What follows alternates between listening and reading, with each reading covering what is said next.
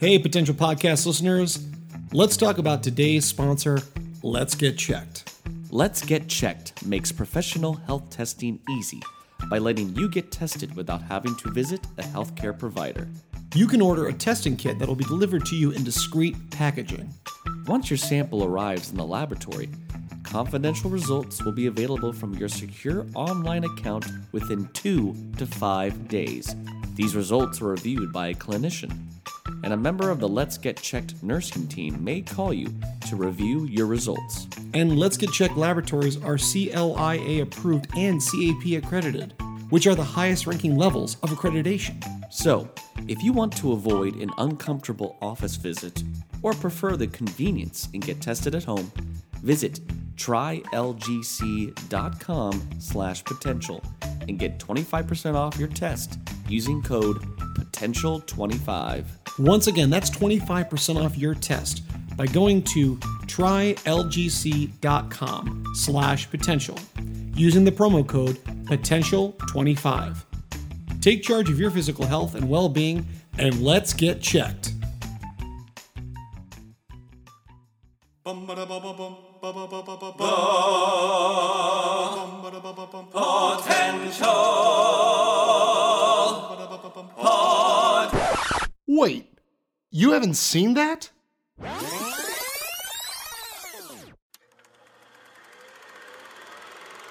Past, potential, picks.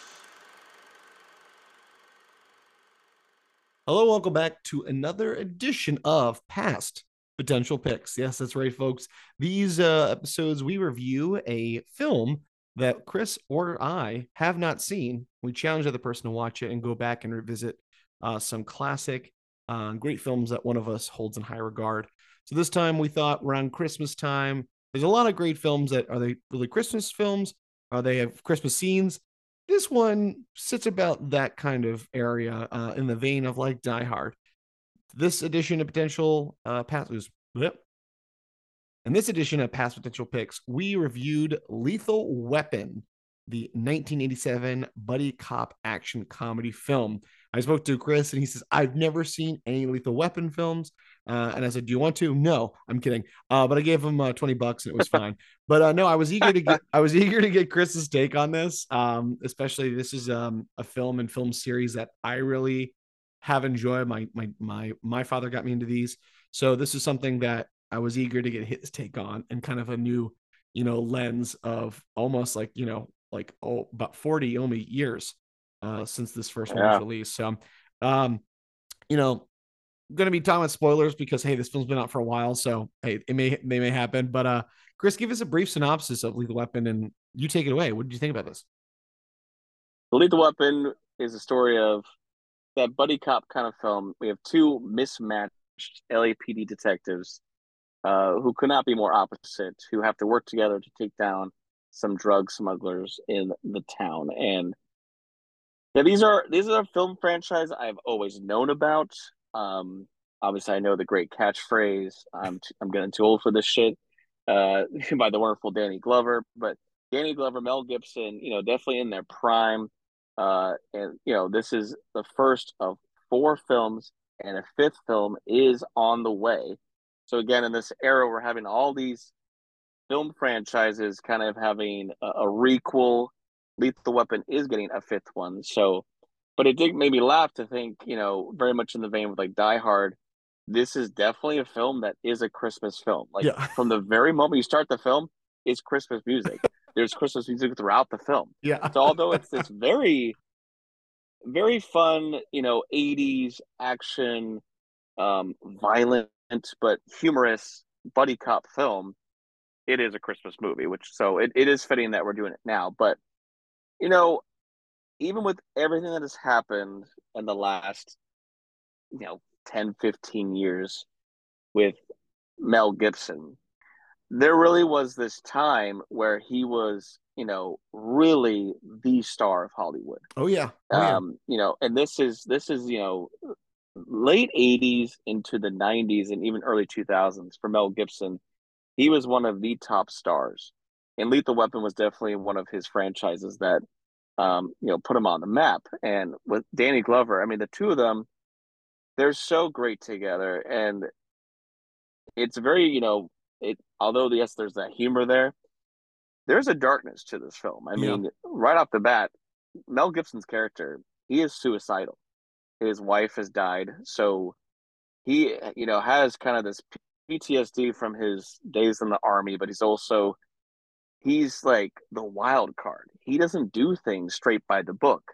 And Danny Glover is this, you know, the veteran officer Yeah. who you know, he just, you know, he has his family. He's just trying to survive every day. And he's paired with the new hotshot young guy who is balls to the wall. I mean, this guy, he he, you know, there's several moments throughout the film where like he he risked his own life in a very crazy way to stop, you know, some people from shooting him, from stopping a guy that's trying to commit suicide himself. And to see Danny Glover's like reaction to all this and how the two of them they end up finding this this relationship that's going to work for them when it comes to this bigger case that's going on of these drug smugglers in town.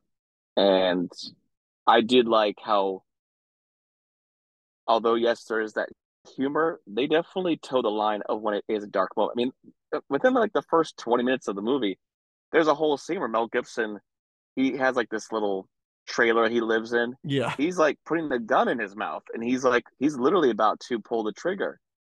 And so like you you see that there's reasons why he kind of lives on the side of like It's al- The yeah, it's almost like he's risking his life so much that he's like, I I pray that I don't have to do this. I, I wanted to like Yeah. I want to almost die like in the line of duty almost. Like, Mhm. it feels like Yeah. So, but the idea that he's partnered with him because the the you know police uh, academy uh, psychologist is like, I don't. I, I think he's you know suicide, and then the you know the chief of police is like, no, no, I think you know I think he's faking it. So let's partner with you know this real like no nonsense cop, and you see though probably watching this, and I went back and rewatched it again, but you really see why this is kind of if, of any movie, this is the quintessential buddy cop film. If anything, this maybe have yes pretty much started. I mean, around this time, you had this, you had Beverly Hills Cop, you had 48 Hours, but this one really, with toeing that line of humor and drama, it really kind of set the tone for what we would see years from now of the kind of the buddy cop films. I, I mean, you're running out the cast too. I, I loved, again, a character that just because of what he's become over time, and the man. I mean, again, in his prime, he was another like one of those go-to guys. Gary Busey Yeah. is one of our like main bad guys in here as, as Mr. Joshua. And when he was, you know, that young fit in his prime, I mean, man, the guy would he did so many movies. Obviously, he's clearly off his rockers now, but him and I loved uh, Mitchell Ryan in there as well. Tom Atkins. I mean, and it made me laugh. One of the other bad guys, right? I was cracking up because I'm like, "What did I recognize that guy from? Oh yeah, liar, liar. You know, I mean, it's always funny to see some of these guys that are like they're a bad guy in, in one movie, but then they're like the idiot boss in another movie, right? Well, and then you have one of the henchmen. One of the henchmen's the classic '80s henchman that's like every film who like tor- uh, does Yes. the torturing. He's in Die Hard. Yeah. He's like it's always and it was the stereotypical like, Asian, you know, hitman that doesn't speak much. Mhm. And it was like, okay, wait, I've seen him in like five other movies this year. It's kind of funny how you see these uh these actors in some of these roles. Yeah. Um but I mean this movie it it has all the tropes of the 80s films. You know, again this is late 80s, but very much in the vein of, you know, yeah, movies like Top Gun all this stuff where it's like throughout the whole film there's just this music that plays. This like it's like the I call it the saxy jazz, if you will, where it's like at any point there's like that or like the saxophone going off. There's always these music cues that crack me up. I mean, you have some actual like song songs, but there's some really cool action sequences in this actually. I, I was pretty impressed with the action for what they did. I mean, it's kind of funny. We just reviewed Godzilla minus one, which had a budget of 15 million. This only had a budget of 15 million. Of course, way different era, different day. Um, but a lot of this is that, that great practical action. And it is kind of funny to think of Richard Donner directing these movies because, you know, we got to do a whole thing um, with our good friend of the podcast talking about the Superman movies Yeah.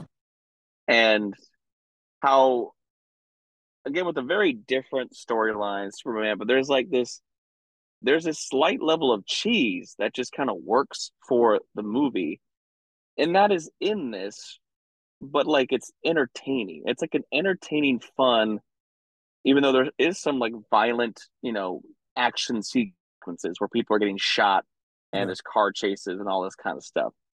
So it, it definitely is a movie where like it kind of fit exactly what I expected with the name Lethal Weapon. And even that idea, you know, as a cop, we've seen this in so many movies and television shows. If a cop actually uses their weapon, then there's a whole point where like the weapon has to be taken. You know, there's all these rules stuff about did you shoot because that was the only thing you could do? Was it to save your own life? And the idea that in this Mel Gibson's character is like, we might have to kill some people. Like it's it's we're not you know the law is one thing. These people are so dangerous. It might have to be the point now where we're we're have to use a lethal weapon. It makes me want to watch other films to see where their relationship goes. What Yeah. other stories do they get into?